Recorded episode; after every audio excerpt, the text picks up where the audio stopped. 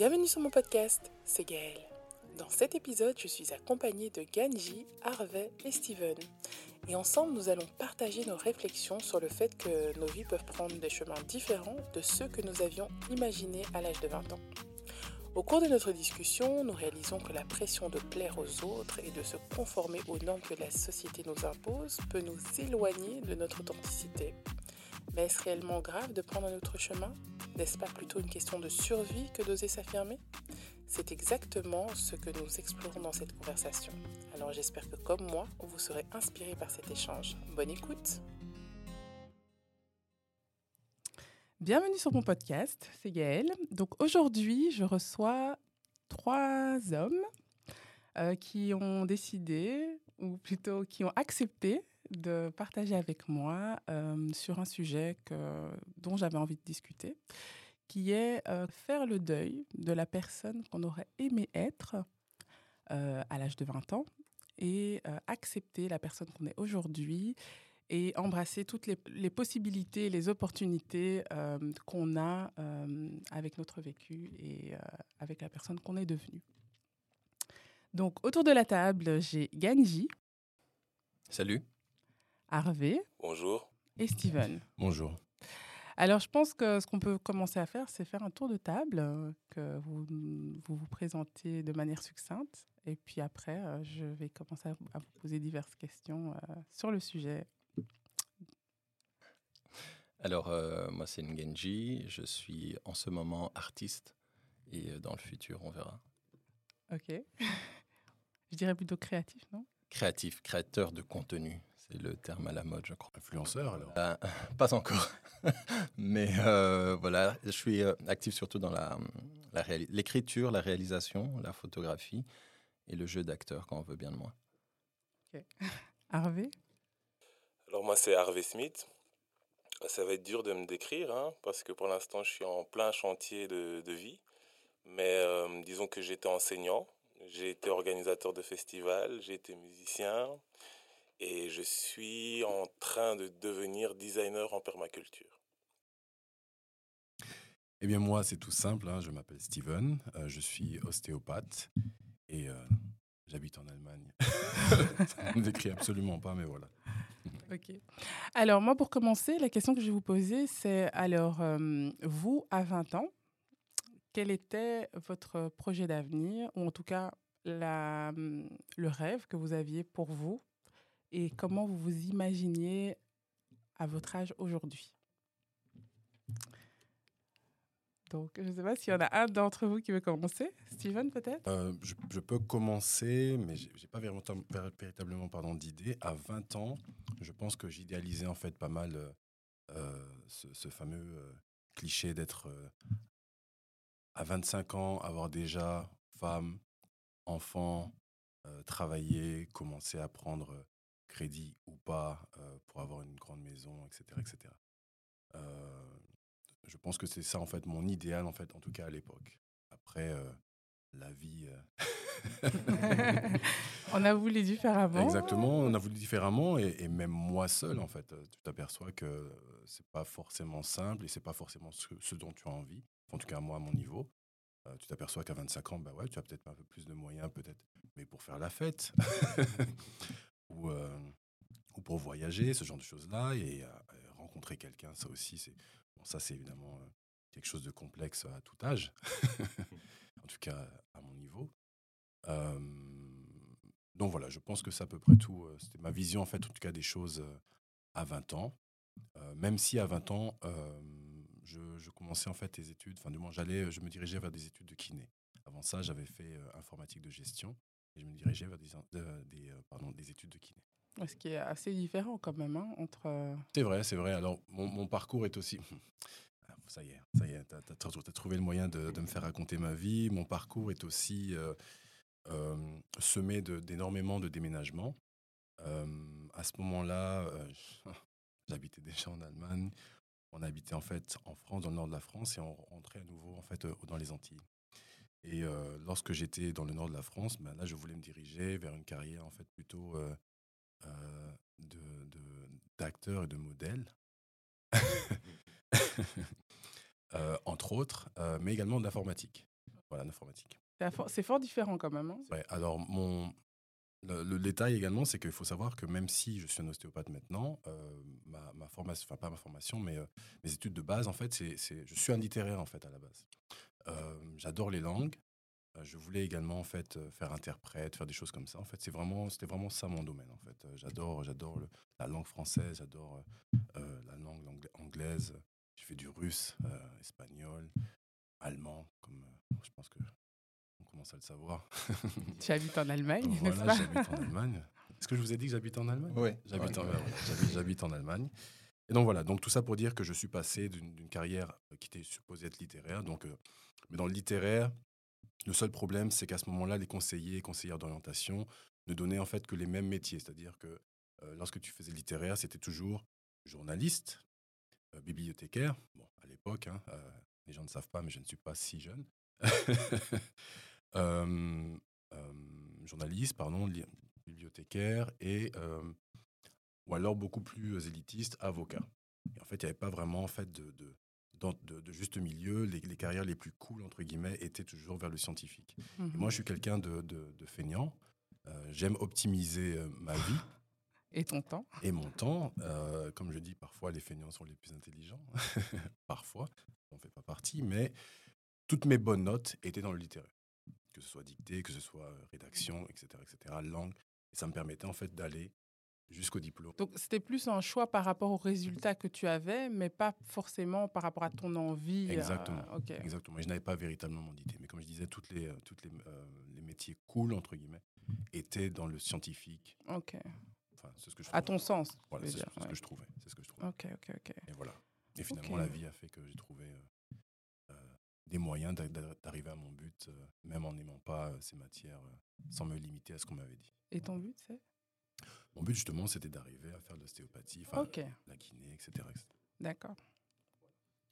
Alors moi, par où commencer ? J'ai étudié l'anthropologie, donc vers 20 ans, si je me souviens, mes souvenirs, j'avais pas spécialement une carrière en tête, mais je peux te dire qu'à cet âge-là, je me suis assis devant un dessin animé qui m'a marqué. C'était L'homme qui plantait des arbres. Donc c'est la vie d'Elzéar Bouffier. Et ce monsieur donc, se baladait avec son troupeau de moutons dans les montagnes, avec des graines de marron, de châtaigne qu'il avait récoltées pendant tout l'hiver. Et puis, avec sa canne, il creusait des trous et puis il plantait des graines. Et du résultat de sa vie, après une vingtaine d'années, dans ces montagnes sont apparues des forêts. Il a recréé tout un écosystème magnifique. Et en voyant ça, je me rappelle avoir été vraiment, vraiment marqué au plus profond. Et les études que je faisais à l'époque ne me destinaient pas à une carrière, parce que quand on fait anthropologie, on n'a pas un poste qui nous attend à la clé. Mais j'avais quand même toujours l'envie de voyager, l'envie de visiter, d'aller ailleurs. Et donc, je pense qu'à 20 ans, je ne me figurais pas qui j'allais devenir. Mais en réfléchissant, en écoutant ta question, je pense que ces deux éléments m'amènent à me dire où tu es aujourd'hui, surtout. Ah, oui, voilà. Je me dis que quelque part, j'étais guidé par une intuition qui m'amenait vers le voyage et l'envie de planter des arbres. Ok. Voilà. Et j'ai quand même l'impression aussi que la musique a toujours joué un rôle important dans ta vie. Ah oui, donc toi tu me connais bien. Alors oui, bon, ça, alors c'est marrant parce que quand je me suis présenté, j'ai dit j'étais, mais en fait je suis toutes ces choses que j'ai été et je continue à l'être. Il m'arrive encore de prendre ma plume, d'écrire un morceau, que ça soit du rap, que ça soit de la musique vaudou, enfin tu sais un petit peu mon répertoire. Et donc effectivement ça m'accompagne toujours et sans le cacher à mes fans, je pense toujours un jour réaliser un album, peut-être faire une tournée, mais je me dis qu'il faut parfois que c'est comme un bon vin, il faut parfois que ça mature, il faut que les choses se mettent en place. Et donc oui, je reste un artiste à part entière et vers le cinéma aussi. J'adorerais un jour jouer un film, faire des choses de ce genre-là. Donc effectivement, tout ça c'est là. Et ça dort en moi. Donc, moi, je pense que je n'ai pas eu un rêve qui était très déterminé à un moment de ma vie, mais je pense que toutes ces envies qui m'animent, je ne me suis jamais interdit de les explorer. Ok. À 20 ans.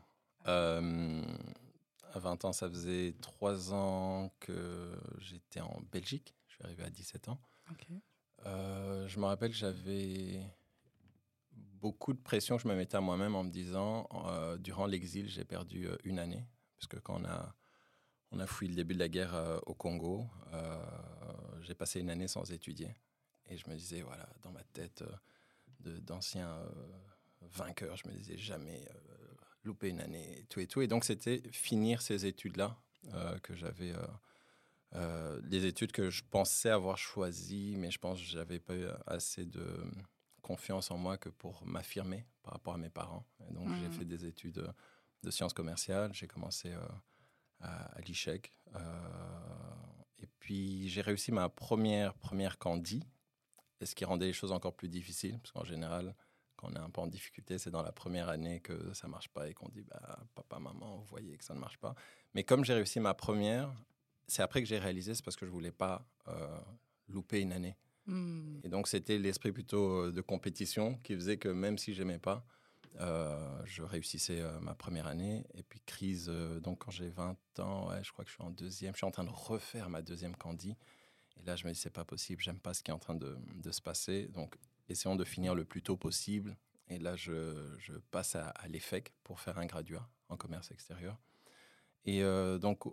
Autour de 20 ans, il y avait quelque chose de particulier pour moi qui était que, vu que j'étais encore en train de faire face à un début de traumatisme, de stress post-traumatique, comme toutes les personnes qui ont soit été réfugiées ou qui ont vécu des éléments liés à la guerre, je ne me projetais pas.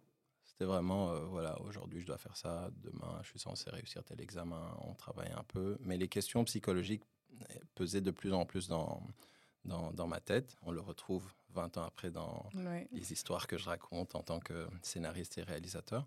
Et donc, ouais, à 20 ans, j'étais là en me disant, OK, il faut que tu finisses ton graduat, il faut que tu suives le chemin un peu que les aînés te conseillent. Donc, tu as ton diplôme, tu cherches un boulot, tu prends un crédit, une voiture, une maison, tu es marié et tout. Mais comme tu le sais, c'est pas le plan qui a été suivi. Donc, clairement pas. Après mon diplôme en commerce extérieur, j'ai travaillé 2 ans pour une grande boîte américaine, je ne vais pas citer le nom, et puis 5 ans, presque 5 ans pour une banque belge. Et en 2010, donc à mes 30 ans, j'ai démissionné pour me consacrer à l'artistique. Et c'était pas aussi clair, c'était juste que quand on me dit oui, c'était courageux, je dis non, c'était pas courageux, c'était de l'instinct de survie. C'était soit je continuais à déprimer dans ce travail qui ne me plaisait pas du tout, ou alors j'essayais de me sauver en me disant, tu sais que tu vas arrêter ça. Ce que tu vas faire après, on ne sait pas. Mais donc, j'ai démissionné en 2010 et c'est là que j'ai commencé, on va dire, à m'exprimer, à assumer de m'exprimer en tant qu'artiste. OK. Alors moi, ce que je voulais... dire aussi, pour rebondir sur ce que vous venez de dire tous, c'est que la raison aussi pour laquelle je vous ai invité, vous, en tant qu'homme, c'est que nous, en tant que femmes, en général, on n'a pas le culot d'oser faire ce qu'on aime ou ce qu'on a plus envie, d'arrêter ce qu'on n'a plus envie de faire. Et c'est vrai que dans vos parcours à tous les trois, en tout cas, ce que je remarque, c'est qu'il y a... J'ai l'impression que vous vous posez peut-être moins de questions, vous agissez peut-être plus vite, plus rapidement que... Enfin, c'est une impression, hein, je dis bien une impression.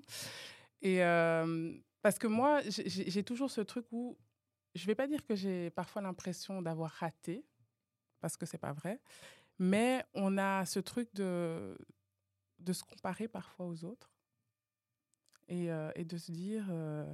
ouais, peut-être que si j'avais fait ça, je ne serais pas là où je suis aujourd'hui, peut-être que ce serait mieux, peut-être que... Et c'est vrai que l'idée, en fait, aussi de cette discussion, c'est de se dire, est-ce que... en fait, ce n'est pas grave de pas arriver à l'objectif qu'on s'était fixé à 20 ans, parce que finalement, ce qu'on a maintenant est peut-être mieux, ou ça correspond plus à ce qu'on veut, parce que parfois, on a une image d'un truc qu'on veut, mais qui ne correspond pas à ce qu'on... C'est juste un, comment dire, un imaginaire, j'ai envie de dire, qu'on se dit oui, c'est ça qui est bien, c'est comme ça que les lignes de conduite de la société... l'idéal. Oui, l'idéal de la société. Et j'ai l'impression qu'en tant que femme, c'est encore plus difficile. Enfin, c'est mon impression. Alors, je voulais savoir, est-ce que vous, en tant qu'homme, vous avez aussi cette pression sociale de se dire, il y a tel objectif que je m'étais fixé, que je n'ai pas réalisé. Et du coup, ça, est-ce que ça vous mine? Est-ce que ça vous... Alors, vous remettez en question par rapport à certains des objectifs qui ne sont pas atteints? Pardon. J'ai envie de dire que c'est peut-être pas aussi simple que ça, parce que moi, il y avait aussi ce côté survie, justement. Ce côté, il faut absolument commencer, il faut absolument gagner de l'argent, il faut absolument, etc. etc. Alors tu parlais de pression féminine, il y a également une pression masculine dans le fait d'être un provider, comme on dit. Il y a ce côté... Tu n'es pas un homme accompli si tu n'as pas justement ton métier et ce qui va à côté, en fait. Il y a une pression également féminine qui peut être également biologique, qui peut être également systémique, on pourrait dire. Mais je pense que en tant qu'homme, si tu n'es pas défini, tu n'es pas dans une case enfin en disant Steven est ça, tu n'es rien véritablement. Qui es-tu, en fait? En tout cas, c'est la pression que moi, je me suis mise. Il fallait absolument que je commence. Et en fait, de par mon âge, au même niveau, comme tu parlais de comparaison, mes amis ou mes connaissances avaient déjà, en fait, maison ou femme, enfant, etc. Et toi, tu te dis, bah, ils commencent à avoir des enfants. Moi, je suis en train de faire mes études. Là, ils commencent à prendre un crédit. Moi, je suis encore en train de m'amuser, en fait, dans un bal... même pas de fin d'année, enfin, etc., etc. Et je reprends des études. Donc, je crois que je m'éloigne complètement, en fait, de ce que tu disais. Non, pas du tout, pas du tout. Non, d'accord. Pas du tout, bien au contraire. Mais voilà, mais tout ça pour dire que je ne pense pas qu'il faille mettre ça sur la case... Enfin, si, il y a évidemment une pression masculine et féminine, mais les hommes ne sont pas nécessairement si casse-cou. En tout cas, moi, pour mon expérience, de ce que je remarque, et tente, en fait, il y a aussi cet élément de survie.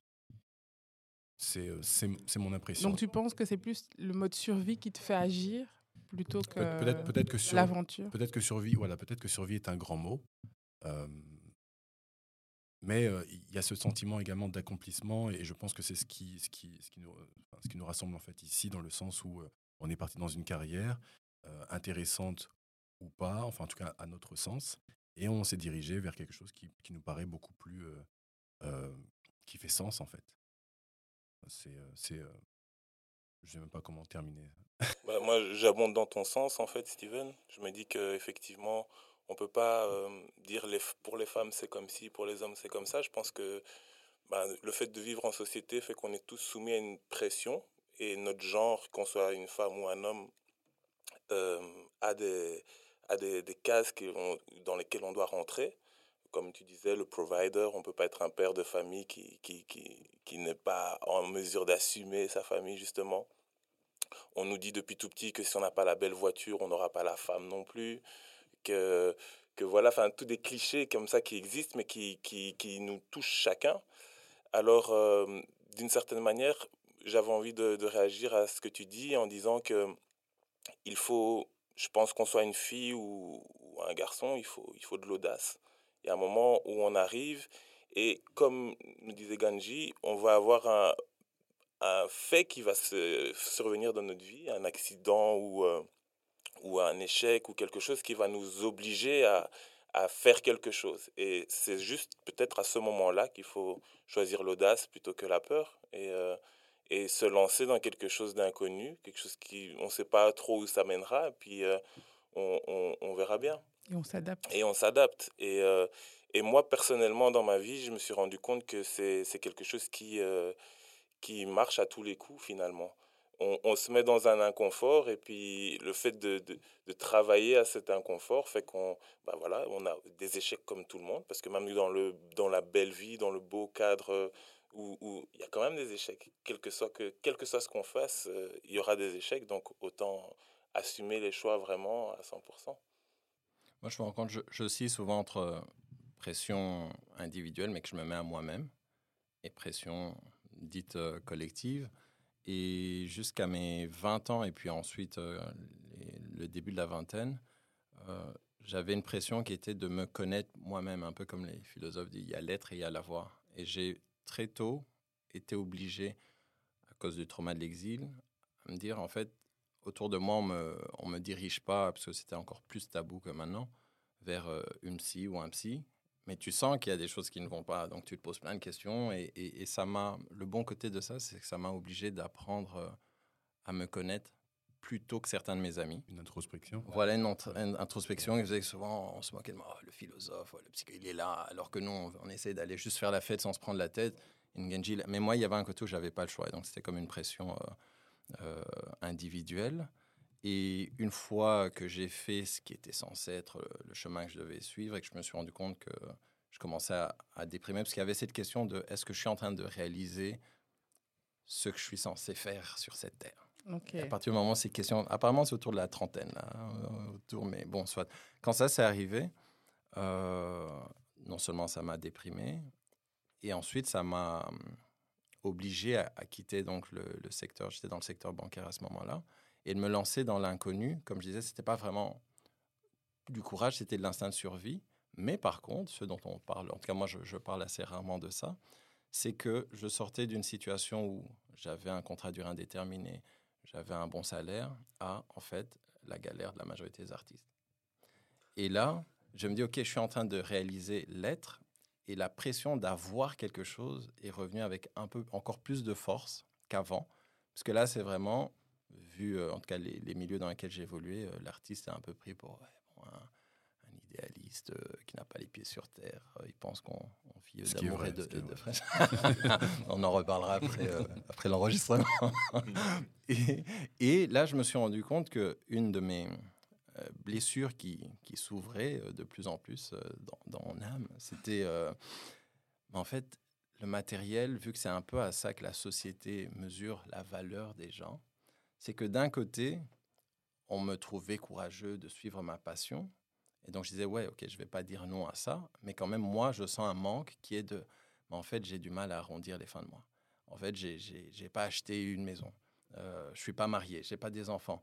Et donc, ça crée un contraste qui fait des crises, mais que tu caches, en fait. Parce que comme très souvent, on ne montre pas nos petites blessures. Donc, moi, c'est plutôt à ce niveau-là qu'il y avait cette pression de « Ok, qu'est-ce que la société me dit que je dois accomplir pour être un membre valable, homme ou pas, de cette société ?» Et la confrontation avec « Oui, mais moi, qu'est-ce que je veux définir et qu'est-ce que je suis prêt à assumer ?» Parce que ce n'est pas facile d'assumer nos choix. Et donc, c'est plutôt à ce niveau-là, c'est à chaque fois essayer de faire la distinction entre cette pression, est-ce que c'est une pression qui vient de l'extérieur ? Est-ce que je veux assumer cette pression ou pas ? Et il y a des jours, ça se passe très bien. Tu dis, oui, je suis fier de mes choix. Et puis, à des moments, c'est un peu plus compliqué. Mais justement, est-ce qu'il y a un choix que vous avez fait où vous dites, OK, là, c'était le right move, et un autre où vous dites, bon, là, peut-être, si c'était à refaire, je le ferais totalement différemment? L'ouverture de mon cabinet, quand j'habitais sur Ederbeck, en 2013. La manière dont j'ai ouvert le cabinet... pensant que j'avais suffisamment de fonds pour commencer, pensant que j'avais les reins suffisamment solides pour commencer sans connaître personne. Je pense que si ça avait été à refaire, je l'aurais fait différemment. Mais ça s'est très bien déroulé à terme. J'ai quand même passé une année, je pense que j'ai maigri. Les pâtes, je peux te donner tous les types de pâtes possibles qui existent. Mais effectivement, oui, ça a été une année et demie compliquée parce qu'il y avait l'achat de tout ce qu'il y a. Enfin, je pense que vous savez, en tout cas, c'est que l'achat de matériel professionnel a toujours un tarif professionnel que les gens ne savent pas. Voilà. Toutes les choses les que vous connaissez. Et tout. Voilà, n'en parlons pas. Toutes les choses, en fait, qui ont 2 zéros, en fait, quand c'est professionnel, il y en a 2 de plus ou 1. Voilà, c'est conséquent. Déjà ça, mais effectivement, payer le loyer individuel aussi, etc. et vivre, si c'est encore possible. Ça, je pense que je l'aurais fait différemment. J'ai eu de la chance parce que je travaillais de temps en temps également dans un centre dans une thalassothérapie. Mais je pense que sans ça, commencer à sec, sans rien, avoir un cabinet et dire à gauche, à droite, bonjour, j'existe, sans rentrer, comme tu le disais justement, ça m'a fait penser à ça directement, je l'aurais peut-être fait différemment. Je pense que si j'avais su ça avant, j'aurais jamais commencé. Alors, je suis quand même content de l'avoir fait, c'est très paradoxal, mais parce que j'ai passé 8 années magnifiques finalement. Et je pense qu'il y a aussi ce côté fierté de se dire j'ai commencé là, et voilà. Mais waouh, si je peux éviter de revenir à ça, voilà. Moi, je regrette pas d'avoir quitté le secteur bancaire. Je regrette de prendre aussi longtemps à me réconcilier avec le fait qu'il faut faire de l'argent. C'est-à-dire, à force d'être dans l'être comme ça, je dis, ben, c'est pas, je suis quand même heureux à l'intérieur, même si j'ai eu du mal à faire de l'argent ce mois-ci. Mais quelque part, je me dis que ce soit par rapport aux photos, parce que je vends mes photos, mais je ne mets pas en avant qu'en fait, je vends des photos. Donc, c'est comme si, comme je suis parfois extrémiste dans mes choix, le fait d'avoir quitté les sciences commerciales et commerce extérieur, c'est comme si je rejetais tout ce qui est marketing, produit. Et là, je suis juste dans, oui, mais qui tu es, toi, et comment ça se passe. Mais ça peut être une manière aussi de se entre guillemets, vendre. De se vendre. Oui, mais alors je le fais très mal. Parce que c'est que je vais très mal. Et là, ces dernières années, parce que ça fait maintenant 13 ans que je suis dans l'artistique, c'est que je veux vraiment trouver un équilibre entre je suis sur des projets qui me passionnent, mais aussi connaître la valeur de ce que je fais, où voilà, tout travail mérite salaire et ce genre de choses. Parce que, ouais, si c'est juste pour être artiste et être dans des galères tout le temps d'argent, non. Bah, du coup, oui. En fait, je pense que il faut faire la balance entre ça fait du sens pour moi, mais ça me permet quand même d'être confortable. Ouais. Parce que finalement, à force d'être tout le temps inconfortable, ben, il y a un moment où tu ne prends plus plaisir à faire des choses qui ont du sens pour toi. Et en même temps, je comprends les personnes qui gardent on va dire un métier alimentaire pour ensuite s'occuper de leur passion artistique et autres. Mais comme je disais tout à l'heure, je suis assez dans les extrêmes et ça, je n'y arrive pas. Donc, c'était tout ou rien. Après, la chance que j'ai aussi, c'est que voilà, on a quand même une grande famille, donc je me disais dans le pire des cas, c'est pas que je suis à la rue, je veux dire, ça va. Mais quand même, cette blessure dont je parle, qui est de, tiens, est-ce que je suis vraiment fier de ce que j'ai accompli en tant qu'être humain? Oui, donc si on est dans les valeurs de l'être, oui. Mais quand tu commences à regarder les valeurs de l'avoir, là tout de suite on dit oui, mais qu'est-ce que tu as comme propriété mobilier ou immobilier? C'est là que tu dis, en fait, oui, mais, oui, mais j'ai du coup, des poèmes, j'ai un film, j'ai quelques photos. Donc, c'est par rapport aux autres, en fait, finalement. Mais tu es en accord avec toi-même. Donc... C'est vrai. Et je pense que c'est Holkinry. Je sais pas, j'ai vu un bout d'interview d'un rappeur. Ouais, tu me diras, et il dit... qu'on est toutes et tous, en fait, dans une espèce de course qui est celle que la société nous dicte, mais on ne prend pas le temps de se dire, OK, moi, de quoi est-ce que j'ai besoin? Peut-être je n'ai pas besoin d'être marié, peut-être je n'ai pas besoin d'avoir des enfants, peut-être je n'ai pas besoin d'avoir une voiture. Et le moment où tu réalises que tu n'as peut-être pas écouté qui tu étais, c'est trop tard, tu as des crédits, tu es là, tu as des enfants que tu aimes ou que tu n'aimes pas, tu vois. Et je dis... Et tu vois des gens aigris comme ça, il va déposer son enfant à l'école, je dis, oh, mais tu aimes ton enfant ou pas? Mais tu ne sais pas, en fait, de ça. Et je me suis dit, ouais, quand je repense à ça, je me dis, ouais, c'est l'importance de savoir qui on est, que ça prenne 10 ans, 15 ans, 20 ans, 30 ans. C'est vrai qu'il y a une sérénité, ça quand même, c'est le bon côté pour moi. C'est que j'ai une sérénité par rapport à qui je suis et mes choix. Et je peux dire ça, peut-être parce que voilà, je ne suis pas marié, je n'ai pas les enfants. Après, on n'a pas le même luxe de se dire, bon, je vais réfléchir. Non, si voilà, le bébé il doit manger, on doit faire... C'est autre chose. Mais c'est vrai que se connaître soi-même, c'est vraiment quelque chose qui est très, très, très important pour moi. Et toute personne qui arrive, ben, je pense qu'on est déjà plus serein. Pour ne pas dire heureux. Souvent, on dit « je suis heureux », mais moi, je me dis « c'est la sérénité qui m'importe le plus ». Pour rebondir avec ce que tu dis sur la sérénité, moi, je pense que c'est vraiment de là que se pose ou pas la question de savoir si j'ai fait les bons choix. Parce que quand tu as une forme de sérénité sur ton parcours, ben, tu sais que tout est bon quelque part.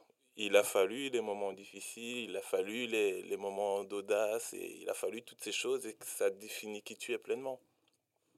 Et alors, quand tu te places du côté de celui qui aime sa vie, qui accepte toutes les facettes, ben on sait qu'il n'y a pas de blanc sans noir, il n'y a pas de chaud sans froid. Et donc, finalement, tu accueilles les deux comme elles viennent. Alors, ce qui est dommage, c'est que souvent, dans le départ d'une expérience que tu as envie de faire, qui te touche à cœur, ben, y a souvent une forme d'inconfort. Un truc que tu dois dépasser, une situation financière qui ressemble pas à celle qui nous est montrée. Et puis, ben, finalement, le fait d'avancer, toujours serein, avec ta vision, fait que il y a quelque chose de confortable qui naît autour de ça. Il y a une forme de succès. Ce succès, il vient des autres, dans la façon dont ils nous regardent, dans la façon, même si on ne gagne pas plein d'argent, on va se rendre compte que finalement on voyage gratuitement, par exemple, on va se rendre compte qu'on est hébergé dans des beaux endroits ou des choses comme ça. C'est pas l'argent qui nous l'achète, mais finalement on vit quand même dans ces circonstances-là. Donc, je pense qu'effectivement, c'est autour de la sérénité, de cet état intérieur dans lequel tu peux te placer pour essayer de comprendre ce qui t'arrive. Dit. Okay. Et toi, Gaëlle. Et toi, voilà. Ah, merci, je me retenais depuis tout à l'heure. Je disais, mais c'est quoi cette règle-là? On fait déjà des clivages, je vous écoute. Voilà. Le but, c'est de vous offrir un espace de discussion, un espace où vous êtes... Les hommes, on les entend tout le temps. C'est une discussion, justement. Tu le dis toi-même, en fait, c'est un échange. Alors, moi, qu'est-ce que je peux te dire de moi ? Qu'est-ce que vous voulez savoir ? C'est vrai, ça. Bah, déjà, quelle était ta vision, toi, à 20 ans ? Alors, moi, à 20 ans, bah, j'avais une vision un peu similaire à la tienne. Donc, j'imaginais 25 ans, je me marie, 27, j'ai mon premier enfant, j'arrête de faire des enfants vers 32 ans. Et puis je vis heureux avec mes enfants et voilà, mais heureuse. Remarquez qu'elle ne parle pas de mari. Mais je suis mariée pour avoir mes enfants. Dis juste enfant, fais enfant, elle aime ses enfants. Oui, donc, et puis finalement, ben, la vie fait que... Oui, on a une vision qui n'est pas toujours la vision du terrain. Alors parfois aussi, on a cette vision-là parce que c'est ce qui nous est un peu insufflé, parce qu'on regarde à la télé, parce que les autres vivent autour de nous. Et puis après, on se retrouve à un certain âge et on regarde derrière et on se dit, mais en fait, j'ai accompli plein de choses positives qui m'ont rendue heureuse, qui me rendent encore heureuse aujourd'hui, mais je ne suis pas là où je pensais que je serais. Et alors, donc, du coup, il y a quand même une petite partie de moi qui a toujours cette... pas regret, je dirais pas regret, mais... Il y a un pincement au cœur, en fait. Enfin, un sentiment de ne pas être totalement accompli, en fait. C'est plutôt ça. Il y a ce sentiment de ne pas être totalement accompli. Parfois, pour me rassurer, je me demande, est-ce qu'on peut être totalement accompli ? C'est pas... Et alors, ça m'aide à dormir en disant, on ne peut pas 100% être accompli. Je pense qu'on est... c'est un cheminement, en fait. On est constamment en train de se construire, de se déconstruire pour se reconstruire, parce que finalement, ce qui se passe dans notre vie fait que parfois, on doit déconstruire des idées qu'on avait pour mieux avancer vers un avenir qui nous est offert, en fait. Donc, c'est un peu comme ça que je vois les choses. Mais après, moi, ce qui m'intéresse aussi dans le fait d'échanger... Sur le vécu des autres, c'est de voir un peu... ça donne un peu d'espoir aussi, et ça motive. Moi, j'avoue qu'il y a certaines choses que vous avez faites dans votre vie qui m'ont inspirée aussi, parce que je me rends compte que j'avais une vie que je menais qui ne me correspondait pas du tout. Je faisais un boulot qui ne me correspondait pas du tout. Et c'est vrai que le fait de voir que... vous avez un peu déconstruit ce que vous aviez et vous vous êtes reconstruit, ben moi, ça m'a motivée aussi. Donc, voilà. Donc, Mais écoute, c'est avec plaisir. Ouais. Je sais qu'on ne parle pas de moi, mais c'est avec plaisir. Je sais pas si vous avez d'autres questions pour moi. Bien non sûr, ok, d'accord. On va te au fur et à mesure. Allez-y, allez-y. Je suis là, je ne suis pas encore partie. Bon, parfait. Non, vous n'avez pas d'autres questions. Ça va venir. J'avais juste envie de rebondir sur ce que tu disais par rapport à certaines choses que parfois on peut sentir qui nous manquent ou des choses comme ça. Mais j'ai avec cette bouteille là devant moi cette image du verre d'eau à moitié vide ou à moitié plein. C'est juste une question de point de vue, comment tu veux voir les choses. Et j'ai l'impression, sincèrement, que quelle que soit la situation qu'on est en train de vivre, le verre d'eau, il est à la moitié. C'est juste le pitch qu'on veut donner à ce qu'on est en train de regarder. Il ne peut pas être plus rempli ou plus vide. Il sera toujours là à la moitié. Et puis, c'est comme ça qu'on va le voir.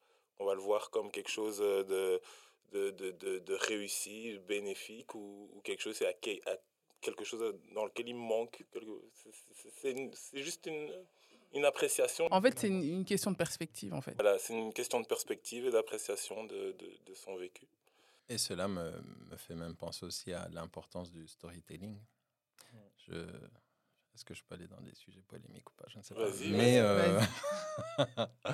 tu vois, que ce soit par rapport aux religions, dites les grandes religions, ou par rapport au patriarcat, par rapport à beaucoup de choses, il y a comme ça on va résumer en disant une histoire qui a été racontée des millions, des milliards de fois depuis des siècles et des siècles, qui font qu'aujourd'hui ça a un poids réel sur être un homme, c'est ceci, c'est cela, ça a été défini par qui, on ne sait plus, on ne va pas remonter à qui a défini c'est quoi être un homme, c'est quoi être une personne africaine, c'est quoi pourquoi le racisme, pourquoi ceci, pourquoi cela. Et donc, moi, c'est quand Harvey parle en fait, de mindset, ou comment on observe un verre, si on est focalisé sur le fait qu'il est à moitié vide ou qu'il est à moitié plein, ça me fait penser aussi à qu'est-ce que j'ai envie de me raconter à moi-même pour me dire, OK, là, je suis en train de m'accomplir et c'est très bien. Ou alors, si je commence à me raconter autre chose,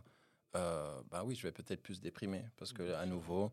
Au lieu de me focaliser sur la sérénité que je ressens, je croise un ancien ami qui me dit « Ah oui, moi, je suis maintenant propriétaire de 2 immeubles, toi, t'en es où ?» Et si t'as pas assez confiance en toi et tu ne te focalises pas sur ta sérénité, très vite, tu vacilles, tu dis « Ah, mais en fait, moi, tu as l'impression que tu rates ta vie parce que tu te compares à ce qui le rend, lui, serein. Ouais. » Et c'est assommant, et c'est ça qui est admirable quand on voit des personnes qui ont besoin de traverser des océans, parce que c'est ça peut-être qui l'anime, c'est ça son drive, et tant qu'il est heureux, que ça soit via le mindset, mais je pense que ça commence vraiment par la confiance en soi, et confiance en soi, c'est savoir qui on est, et souvent je me rappelle qu'on a beau être plusieurs frères et sœurs dans la même famille, on est très différents, donc ça, à partir de là, je me dis mais pourquoi est-ce que je veux ensuite comme si je devais être fidèle à l'idée qu'on se fait de voilà, je suis du Congo, donc un Congolais, c'est ceci. Un Belgo-Congolais, c'est ça. Je dis non, rappelle-toi. Déjà, dans votre famille, vous êtes différents quand on va vraiment en dessous de la surface. Et donc, essaye d'assumer un peu plus ce dont tu as besoin pour ta sérénité. Et puis, les histoires que tu te racontes à toi qui sont importantes pour toi. Même si, par exemple, dans la famille, voilà, on a plus de personnes... je vais revenir sur ces sujets-là que tu connais, qui prient Jésus et j'avais du mal à me dire, mais si moi, je ne prie pas Jésus, ce n'est pas pour ça que je ne fais plus partie de la famille et que je ne dois pas avoir honte non plus. Parce que souvent, c'est un peu quand la majorité dit quelque chose, celui qui fait partie de la minorité, qui n'est pas dans ce même sens-là, souvent, pour besoin de sécurité physique ou émotionnelle, tu te dis, je ne vais rien dire. Mais je suis vraiment pour parler sans tabou, surtout quand il y a un climat de confiance, parce que même si... Je ne vais pas à l'église comme mon père ou ma mère, mais on va apprendre à se respecter dans nos différences.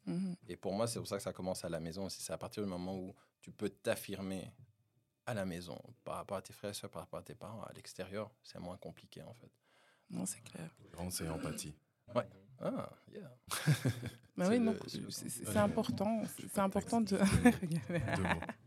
Tolérance et empathie, c'est ça ? Tolérance et empathie. Non, je trouve ça. Mais ce qui est aussi d'intéressant avec tout ça, c'est que effectivement, il y a les histoires qu'on se raconte. Et puis, dans la vie, j'ai aussi observé quelque chose, c'est que parfois, quand on réalise un objectif, une fois qu'il est réalisé, c'est what's next. C'est ça la question qui nous vient. On ne se satisfait pas forcément de ce but qu'on a atteint. on arrive là et puis on a de nouveau un présent avec des nouvelles idées, des nouveaux désirs, des nouvelles choses à accomplir. Et donc, c'est quelquefois un leurre de se dire qu'on va arriver quelque part.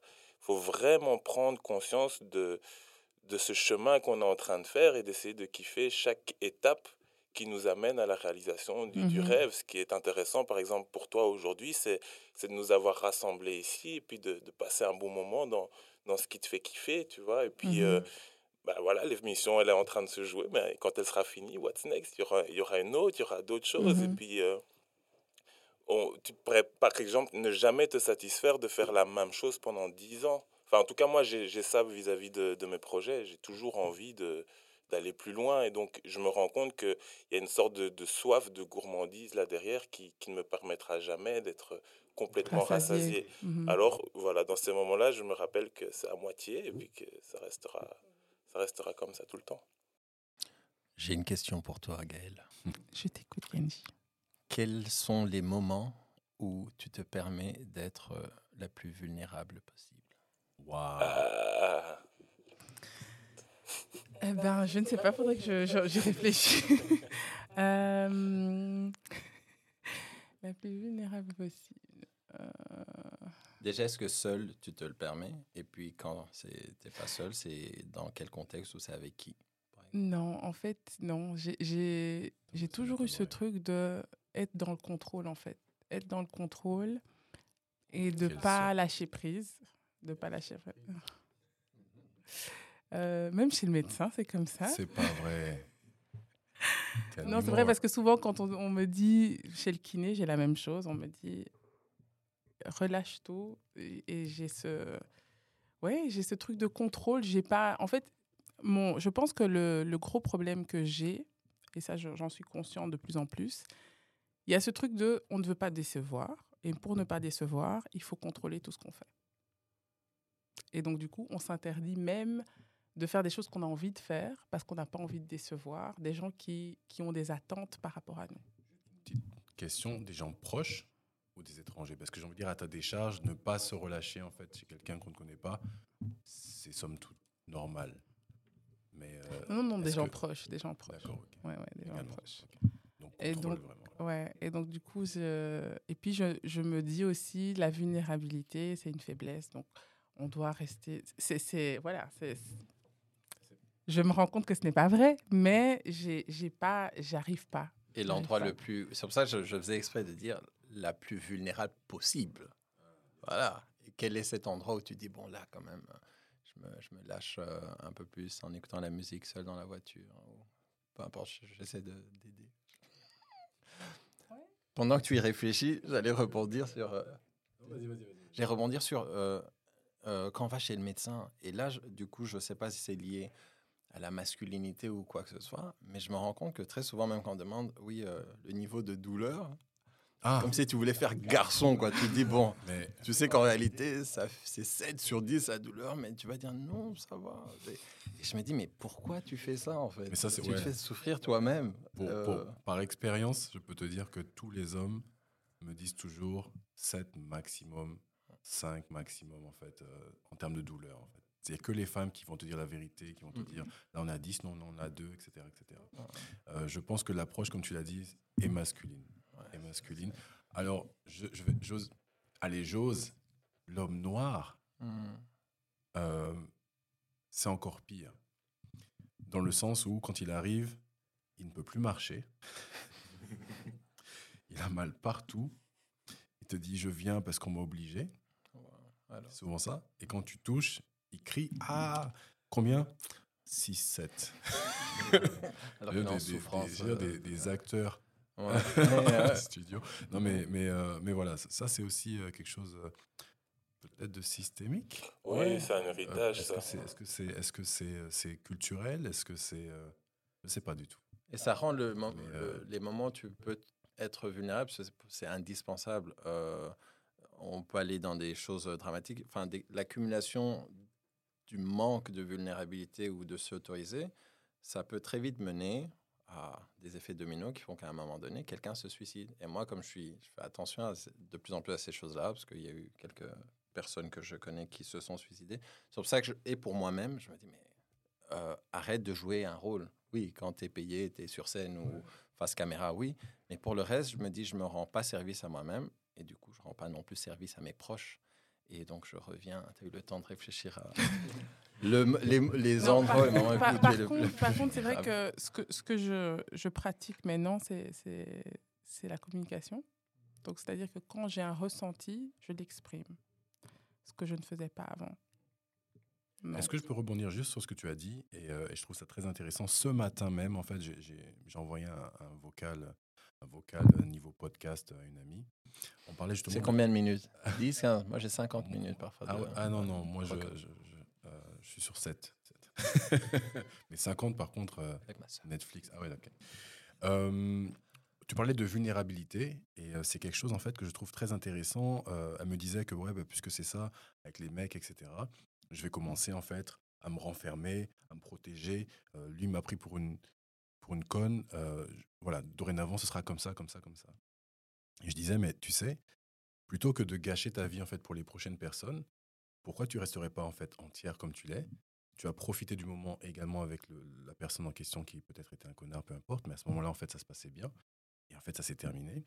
Mais continue de rester comme tu es, plutôt que de jouer, en fait, un personnage jusqu'à ce que ça fonctionne, en fait. Parce que déjà pour toi-même, comme tu le disais, justement, ça te met dans un état proche de la dépression.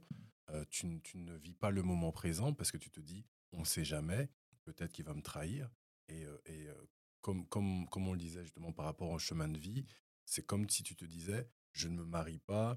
Enfin, moi, je n'ai jamais été pour le mariage, en fait. Donc, c'est un exemple que je donne. Mais je ne fais pas d'enfant, je ne fais rien parce qu'on n'est pas sûr, en fait. À quel moment tu peux être sûr ? Qu'est-ce qui fait que tu peux être sûr, en fait, véritablement, à dire lui c'est le bon, elle c'est la bonne, etc. Forcément, on va faire des enfants. Et si ça fonctionne pas, on fait quoi? On les rend. Tu vois, il y a toujours un risque. Sauf ça, j'essaie. Et je me dis, excuse-moi, tout ça pour dire que ce que tu as dit, en fait, c'est super intéressant et c'est tellement vrai, en fait, qu'il faut embrasser, en fait, vraiment ces vulnérabilités. À mon niveau, encore plus en tant qu'homme, parce que bon, tu vois. Exprimer ses sentiments, exprimer ses vulnérabilités à ses amis. Les miens sont... Non, c'est pas vrai, les miens sont très tolérants, mais on sait que ça va charrier, donc parfois on garde ça pour soi en tant qu'homme. Enfin, voilà, c'est la vision que j'en ai, en fait, des vulnérabilités, en tout cas chez l'homme. Est-ce que, j'allais rebondir aussi sur ce que tu disais dans le sens... Ah, mais oui. On nous a mis un 4, donc voilà. Rebondissant. Je sais qu'Harvey prépare des scuds. Là, mais oui, il est là. Mais c'est cette attendu chose... que... Je me dis plutôt que chercher une idée de la perfection, c'est ça, comme tu disais, que ce soit pour le mariage ou d'autres, pour ceux qui sont pour le mariage, c'est le ou la partenaire idéal n'existe pas. Et donc, il y a un moment, c'est le... quand on se sent le ou la plus près possible. Et rien que ça soit pour des histoires d'amour ou autre, même si c'est difficile, je dis en théorie, c'est facile de l'affirmer, mais c'est à chaque fois je me dis, mais pourquoi est-ce que je cherche, et pour moi, hein, comme dirait Dinos, je ne trouverai pas la bonne personne tant que je ne suis pas la bonne personne. Donc il y a des choses comme ça, je dis, mais c'est quoi être la bonne personne déjà pour soi-même? Et un autre lien aussi que je voulais faire, ça m'échappe. Il y a trop de choses qui passent en tête. Mais tu n'as pas fini de répondre à ta question en même temps. Et rebondir. Enfin, oui. Ou Harvey a peut-être quelque chose. Que... Pour l'instant, pas spécialement. Non. Peut-être qu'on passe à autre chose, on va revenir dessus. Note-le. Mais c'est la vulnérabilité, c'est ça en fait. C'est le plus vulnérable possible. C'est comment, en me permettant d'être plus vulnérable que d'habitude, j'entre encore plus dans des interactions honnête et sincère. Et c'est là que je réalise qu'en fait, même que ça soit en famille ou ailleurs, je pensais que je connaissais bien quelqu'un, mais une fois qu'on ouvre cette porte où on se permet d'être vulnérable, je réalise qu'il y avait tellement de couches dans la personnalité de cette personne que je connaissais pas, parce que toutes les deux personnes jouaient un espèce de rôle, parce que parfois on dit ça c'est l'image que il ou elle veut voir de moi, et tu restes là-dedans, et ça c'est assez dommage. Et c'est le jeu d'acteur qui m'a appris à de plus en plus parce qu'à un moment, tu dois... Enfin, tu peux pas vraiment tricher. C'est qu'à un moment, pour véhiculer ou exprimer quelque chose, ben, tu dois baisser des barrières, surtout quand c'est des choses sensibles. C'est ce que je voulais dire par rapport au fait de décevoir parfois. Tu vois, tu te mets dans un, entre guillemets, personnage parce que tu ne veux pas décevoir ton entourage. Alors qu'en fait, ça ne te convient pas, toi, mais tu continues à jouer le jeu parce que jusqu'à présent, ça fonctionne. Et voilà, tu finis par te perdre mais toi-même. Est-ce véritablement, en fait, toujours un jeu ? Ou est-ce que c'est juste de l'adaptation parce que tu as... Protection. Non, même pas. J'allais venir plutôt sur le fait que tu as... Tiens, prenons mon exemple. J'ai des amis dans énormément de domaines, de styles, par exemple style d'humour, etc. Il y en a, je sais, qui sont beaucoup plus sensibles à certaines choses et d'autres qui le sont moins. Il y a des choses qui peuvent être dites dans certaines situations et d'autres moins. Il y a des choses qui... il y a des personnes qui ont des traumas, par exemple, ce sont tes amis, tu vas... à éviter certains sujets et d'autres non, etc., etc. Et du coup, je me dis, est-ce que c'est véritablement toujours une protection ou alors c'est que de l'adaptation en fonction du public, en fait ? Pas nécessairement que pour plaire, parce que j'ai des amis qui n'ont aucun tact, même si je sais qu'on pense que j'en fais partie, mais j'en ai. Mais j'ai des amis qui n'ont vraiment aucun tact et en fait qui vont te dire les choses comme, telles qu'elles sont, parfois à juste titre, parfois... mets un peu d'eau dans ton vin, pas dans ton rhum parce que tu vas le noyer. Respectons le rhum. Mais je me dis que ce jeu d'acteur peut parfois être bénéfique dans certaines situations et non pas par protection, vraiment par adaptation. Je sais pas si vous voyez ce que je veux dire. Oui, mais c'est ce que je voulais dire par enfin, nuance, quand je voulais dire pas décevoir, c'est ne pas froisser. Ok, c'est okay. Un peu ça. Moi, je me demande si c'est vraiment jouer un rôle d'acteur que de s'adapter aux gens avec qui on se trouve. Parce que moi, je le vis plutôt comme une forme d'intelligence sociale, de pouvoir dire, bon, ok, je suis avec cette personne, c'est ça ses centres d'intérêt, je vais me comporter de telle façon, aller vers ce style d'humour, etc. Et puis... Après, quand on a discuté de cet aspect, ne pas vouloir décevoir, combler les attentes, là, effectivement, il s'agit de connaître ses limites, d'avoir une forme d'honnêteté par rapport à soi-même. Mais ça n'empêche... En fait, depuis qu'on parle de la vulnérabilité, je suis un petit peu inconfortable. Alors, est-ce que c'est parce que je n'assume pas ma propre part de vulnérabilité ? Je ne sais pas. Mais qu'est-ce que vous entendez ? J'ai envie de demander un peu à l'équipe ici. Qu'est-ce que vous entendez par être vulnérable ? Parce que, est-ce que c'est pleurer ? Est-ce que c'est... être soi-même, exprimer ce qu'on ressent ? Pour moi, c'est principalement aborder et se montrer sur des sujets qui ne sont pas confortables. Ça peut être, tiens, aujourd'hui, Nganji, de quoi tu as le plus honte ? Pour pouvoir discuter avec quelqu'un de ce dont tu as honte personnellement, parce que ça va te mettre dans difficulté. Ça peut être, au final, tu vas te retrouver à pleurer ou pas, mais c'est juste tout le contraire de montrer un visage de quelqu'un qui assure, qui réussit, qui n'a pas de doute en lui et tout. Donc, les personnes... que je trouve les plus précieuses dans mon entourage, c'est les personnes avec qui je peux parler d'un moment de dépression, personnes avec qui je peux parler de de quoi j'ai honte par rapport à moi-même. Mm-hmm. Et ça, c'est deux des exemples de sujets, de moments qui te mettent en situation de vulnérabilité. Non. Parfois même, c'est aussi simple que tiens, une galère d'argent et tu n'oses pas appeler quelqu'un pour lui emprunter de l'argent. Alors que cette personne n'a pas de souci d'argent, mais c'est cette fierté-là où tu dis, ça va être une... Donc, il y a des vulnérabilités financières et tout, mais c'est plutôt psychologique. OK. Alors, vu comme ça... C'est important de l'être. Oui, je le suis de temps en temps quand même. Non, mais ça j'ose être vulnérable avec des gens qui osent l'être avec moi aussi, en fait. Il y a un côté donnant-donnant dans le bon sens du terme. Et surtout avec des gens que je sens bienveillants vis-à-vis de moi. Donc, c'est surtout ça. Tu sais, même si je fais des blagues sur toi, j'ai une bienveillance en fait à ton égard. Voilà. Déclaration en direct. Je note. Mais pour revenir avec cette question de vulnérabilité... J'aime bien faire aussi une distinction entre, alors du coup, la vulnérabilité et l'apitoiement. Parce que moi, personnellement, ce besoin de, même quand ça va mal, d'afficher justement le verre à moitié plein, d'essayer de trouver les mots pour exprimer ce que je vis qui est dur, de trouver les mots positifs pour en témoigner. Et quand on va me dire je déteste en fait qu'on pleure pour moi, c'est quelque chose qui me ralentit, qui me freine. J'aime bien justement qu'on m'oublie malgré mes difficultés, parce que c'est là que je me sens plus fort, plus entreprenant.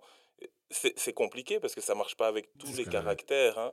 Mais voilà, j'ai l'impression que personnellement, j'aime bien pouvoir dire là ça ne va pas, mais je déteste qu'on me prenne en pitié, ou moi-même commencer à trouver des adjectifs, des qualificatifs qui vont me... Et ça, c'est inné ou acquis? Parce que moi, quand il y a des trucs, je me dis, tiens, est-ce que c'est quelque chose qui était...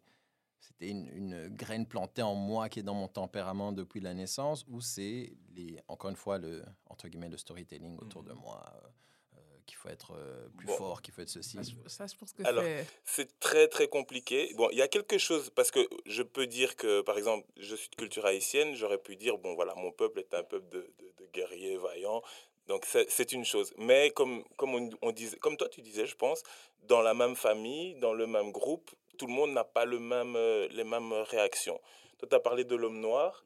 Je pense que si on regarde dans l'histoire, il a toujours dû avoir deux vies. La vie avec le maître et puis la vie en dehors. Et donc, on est habitué à faire deux fois plus. On est habitué... donc, si c'est quelque chose qui nous aurait été transmis culturellement, effectivement, peut-être que culturellement, on peut avoir reçu de nos ancêtres cette capacité à devoir... cacher ses peines et à rester, quel que soit ce qu'on ressent, dans une certaine forme de productivité, de réalisation, etc. Et puis à côté, dignité, de force. Mais à côté de ça, bon, en fait, voilà, je ne serais pas tranché sur cette question, mais je trouve que si c'est quelque chose qu'on a hérité, effectivement, si c'est pour se nier soi-même, c'est dommage. Mais si on arrive à être assez clairvoyant, à être assez honnête en se disant, bon là, je me fais avoir. Par exemple, moi, je peux arriver dans une situation où je me dis, je me fais avoir par telle personne. Ben, ça ne va pas me pousser forcément à aller dire à cette personne, tu es en train d'essayer de m'avoir, ou alors à essayer d'aller faire un nom à cette personne. Mais je vais garder, ok, je me suis fait avoir sur ce cas-là. Alors, si je dois être vulnérable, ça va être peut-être... si ça doit m'emmener à pleurer, je vais peut-être être seul dans ma voiture ou quoi. Mais je n'aurais pas spécialement ce besoin de l'exprimer, c'est une expérience. De le répondre. Je te dis juste voilà. Deux fois. Voilà, je me dis à moi-même. C'est vis-à-vis de moi-même que j'ai l'impression qu'il faudrait que j'établisse cette forme d'honnêteté, de vulnérabilité en premier. Après, c'est vrai que trouver une épaule sur laquelle pleurer, c'est chouette, mais j'aime pas quand cette épaule commence à me tenir trop, c'est pas bon. T'es dans l'autre. Je me dis, moi je fais partie d'une famille où s'excuser, en fait c'est juste reparler à la personne en fait. Vous voyez ce que je veux dire, c'est pas exprimer désolé j'ai fait ça, non c'est juste non parle pas, puis tout à coup tu veux manger un truc, tu vois. Mais ça, tu vois, c'est bon et c'est pas bon. C'est pas bon du tout. C'est pas bon. Ce n'est pas bon du tout. Parfois, on a besoin d'entendre. Mais bien sûr. Je m'excuse. Mais en fait, là, j'ai pas bien réagi. Voilà, tu vois, on a besoin d'entendre ça aussi. C'est trop facile d'arrêter de parler tout à coup, de faire. Au fait, t'as pas vu mon truc et reparler tranquillement, en fait, voilà, comme si c'était rien passé, surtout quand tu étais en tort. Mais c'est à eux que je pensais, en fait. Je voulais pas le dire, mais c'est à eux que je pensais. J'ai des noms, j'ai des. Mais pas, voilà, c'est ça en fait. C'est dire, petite la chance, j'habite encore là. Je voulais revenir sur le sujet en fait de base. Alors je sais que c'est pas moi qui présente. Mais non, mais vous êtes. J'avais cette question en fait par rapport à la transition entre ce que vous étiez et ce que vous êtes maintenant. Et à quel moment ou êtes-vous déjà, à quel moment avez-vous trouvé une fierté dans ce changement ou pas? Et la question justement en dessous, si ce n'est pas le cas, êtes-vous fier, même si c'est pas encore complètement concret, mais y voyez-vous en fait une fierté, une forme de fierté, non pas d'accomplissement, mais de fierté, de dire tiens, parce que moi je sais qu'à mon niveau c'était salarié, devenir enfin indépendant, avoir mon cabinet, en fait c'est les gens qui étaient fiers pour moi, je me souviens, parce que bon, toi tu bosses, hein, tu n'as pas le temps de... Voilà. Et en fait c'est après quelques temps que je me suis dit mais en fait ouais, punaise, j'ai ceci, j'ai cela, j'ai etc. Inné ou acquis, parce que c'était pour montrer. Je crois que ma réponse elle sera assez rapide, c'est que je ne sais pas si je dois ça à des éléments innés ou à des éléments acquis. J'ai peur et je n'arrive pas à me reposer sur mes lauriers. Donc très souvent, par rapport à des petites choses que j'accomplis, c'est les autres qui me disent ah mais tu devrais être fier, tu devrais ceci. Et moi je suis toujours en mode ça c'est fait, what's next. Je dois aller. Vrai, on me dit, mais prends le temps de célébrer, et c'est tellement pas. Ces petites victoires, justement. Ouais. Mais est-ce que tu les célèbres, ces petites victoires ? Est-ce que tu prends des longs week-ends ? C'est les gens qui célèbrent pour lui, en fait. On célèbre pour moi, et je dois faire l'effort de me dire, OK, là, maintenant, arrête-toi, profite. Voilà, il y a une belle nouvelle qui est arrivée par rapport à un de tes projets. Mais ça ne me vient pas naturellement. Et c'est là où je me dis, tiens, est-ce que c'est lié à ce que je disais à 20 ans, je me disais déjà, oui, j'ai perdu trop de temps, et j'avais pas prévu d'être en Belgique, je suis en Belgique et tout. Est-ce que ça vient de là ou est-ce que ça vient aussi de la société, c'est-à-dire qu'on doit prouver plus parce que nous sommes des êtres humains noirs dans une société majoritairement blanche. Je ne sais pas d'où ça vient, mais je sais que je dois y travailler consciemment, c'est-à-dire non, écoute, gars, ce soir-là, arrête-toi, prends un petit rhum. Il faut, voilà. Mais ça ne me vient pas du tout naturellement. Et petit à petit, je l'aime bien. Je commence à y travailler. Donc voilà, c'était... je suis juste fier Enfin, ce qui est certain, c'est que je suis fier que je peux affirmer que par rapport aux gens autour de moi, je me connais personnellement beaucoup mieux que la majorité des gens autour de moi. Parce que très tôt... J'ai pas eu le choix aussi, ça c'est l'exil. J'ai dû me poser des questions inconfortables sur qui j'étais et d'où je viens. Donc, qui me connaître moi-même, le niveau auquel je me connais moi-même, ça c'est une source de fierté. Pour le reste, c'est vraiment, je l'écris souvent, le travail continue, la passion aussi.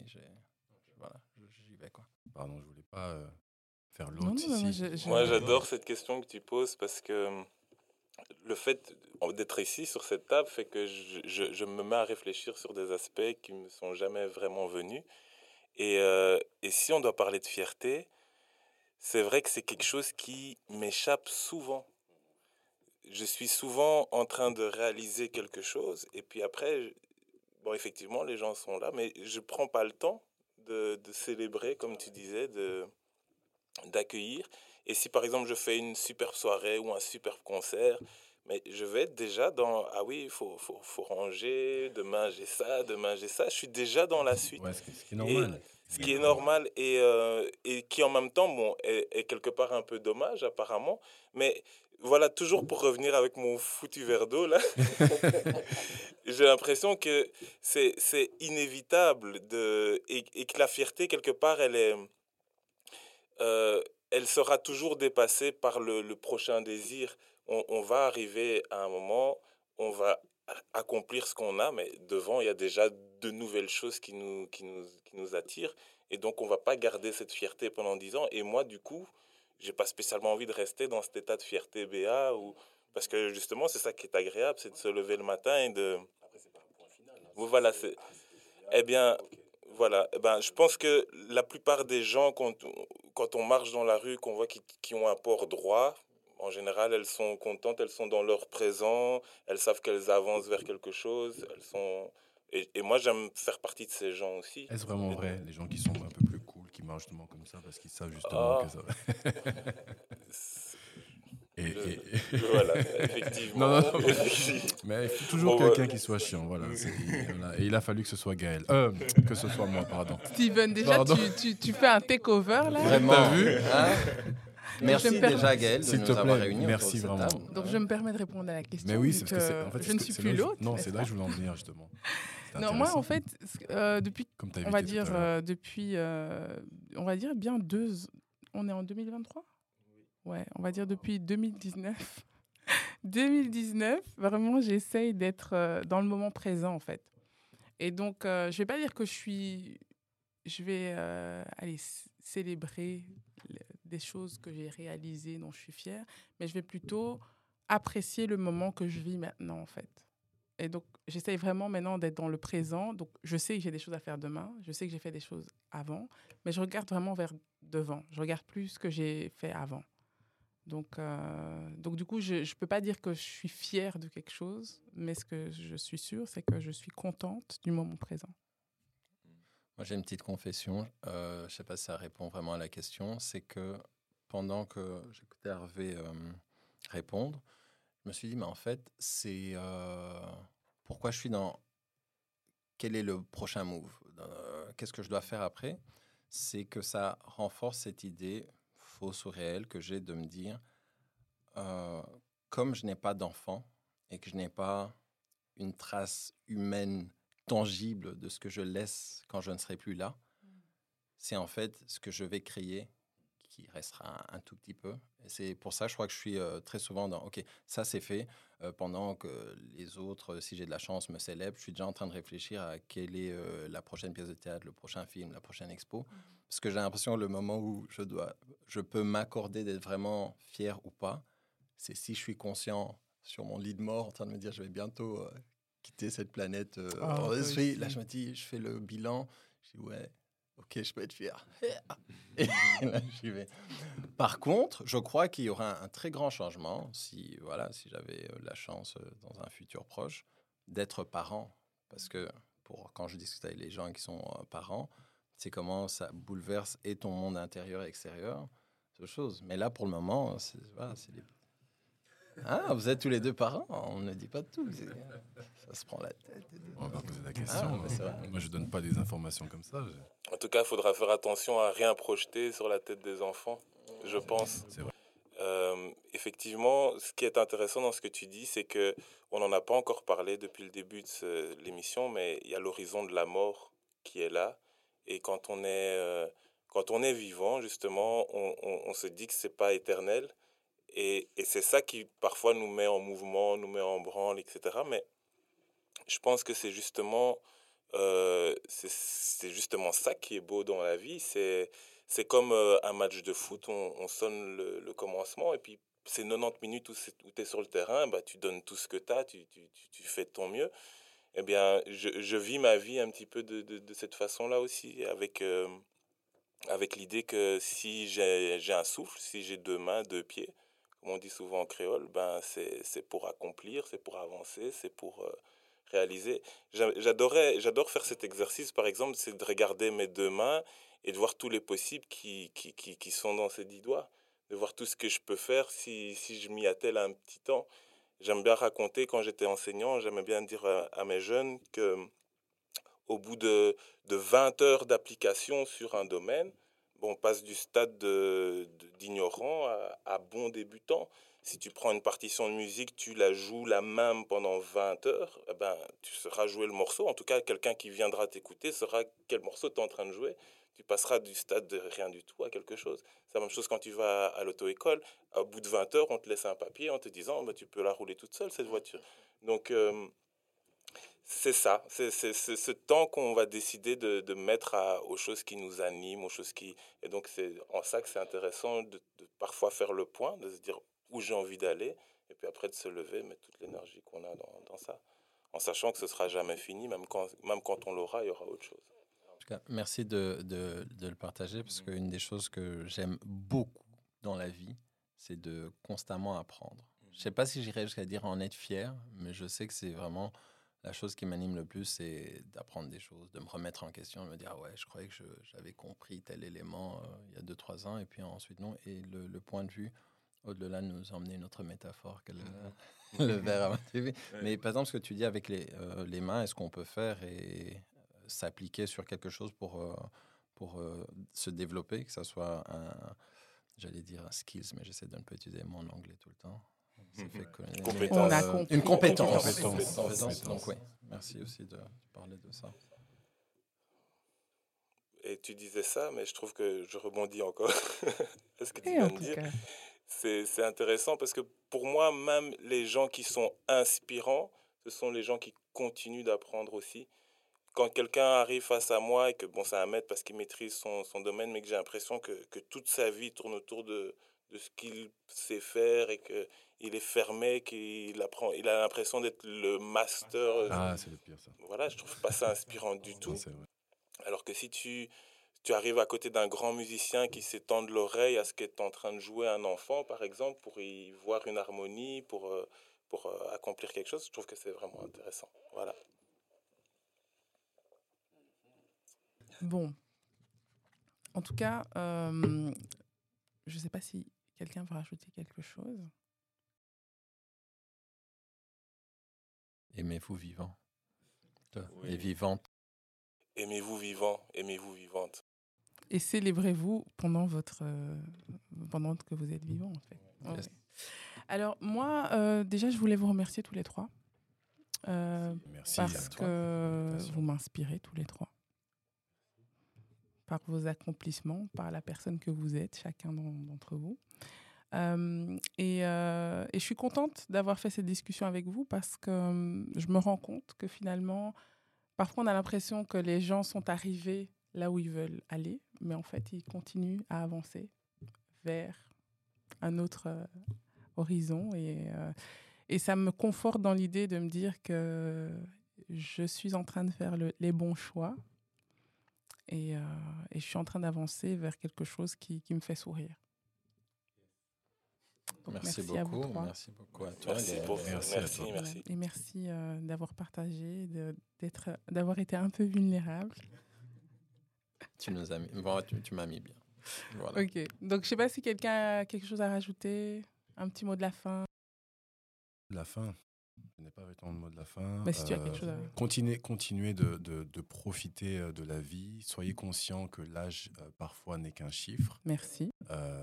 Soyez conscient que, en dépit en fait de votre âge et du parcours en fait de vos amis et de votre entourage, il est quand même possible d'avoir en fait une vie remplie d'émotions, de surprises, de victoires à des moments différents. Voilà. Pour finir, moi je reprendrai une phrase qui est très chère à ma mère. Elle dit souvent amour et gratitude. Et donc, on a parlé de l'amour, on a dit aimer sa vie, aimer qui on est et gratitude. Tout ce qui vient est bon. Moi, je me rends compte que quand on accueille les choses telles qu'elles sont, quand on prend la vie comme elle vient, eh bien, finalement, on se rend compte que quoi qu'il arrive, ça nous rend plus forts, ça nous rend plus sages. Voilà, donc amour et gratitude. J'ai envie de rajouter, apprenons à être nous-mêmes. Et à partager le meilleur de nous-mêmes, mais à sévir lorsqu'on nous manque de respect. Ça, c'est très important. Toujours. Tu apprends de... En tout cas, merci encore et à très bientôt. J'espère que vous êtes les bienvenus quand vous voulez à mon micro. Merci, Gaëlle. Pour d'autres sujets, n'est-ce pas ? Je compte revenir. En tout cas. Merci à vous.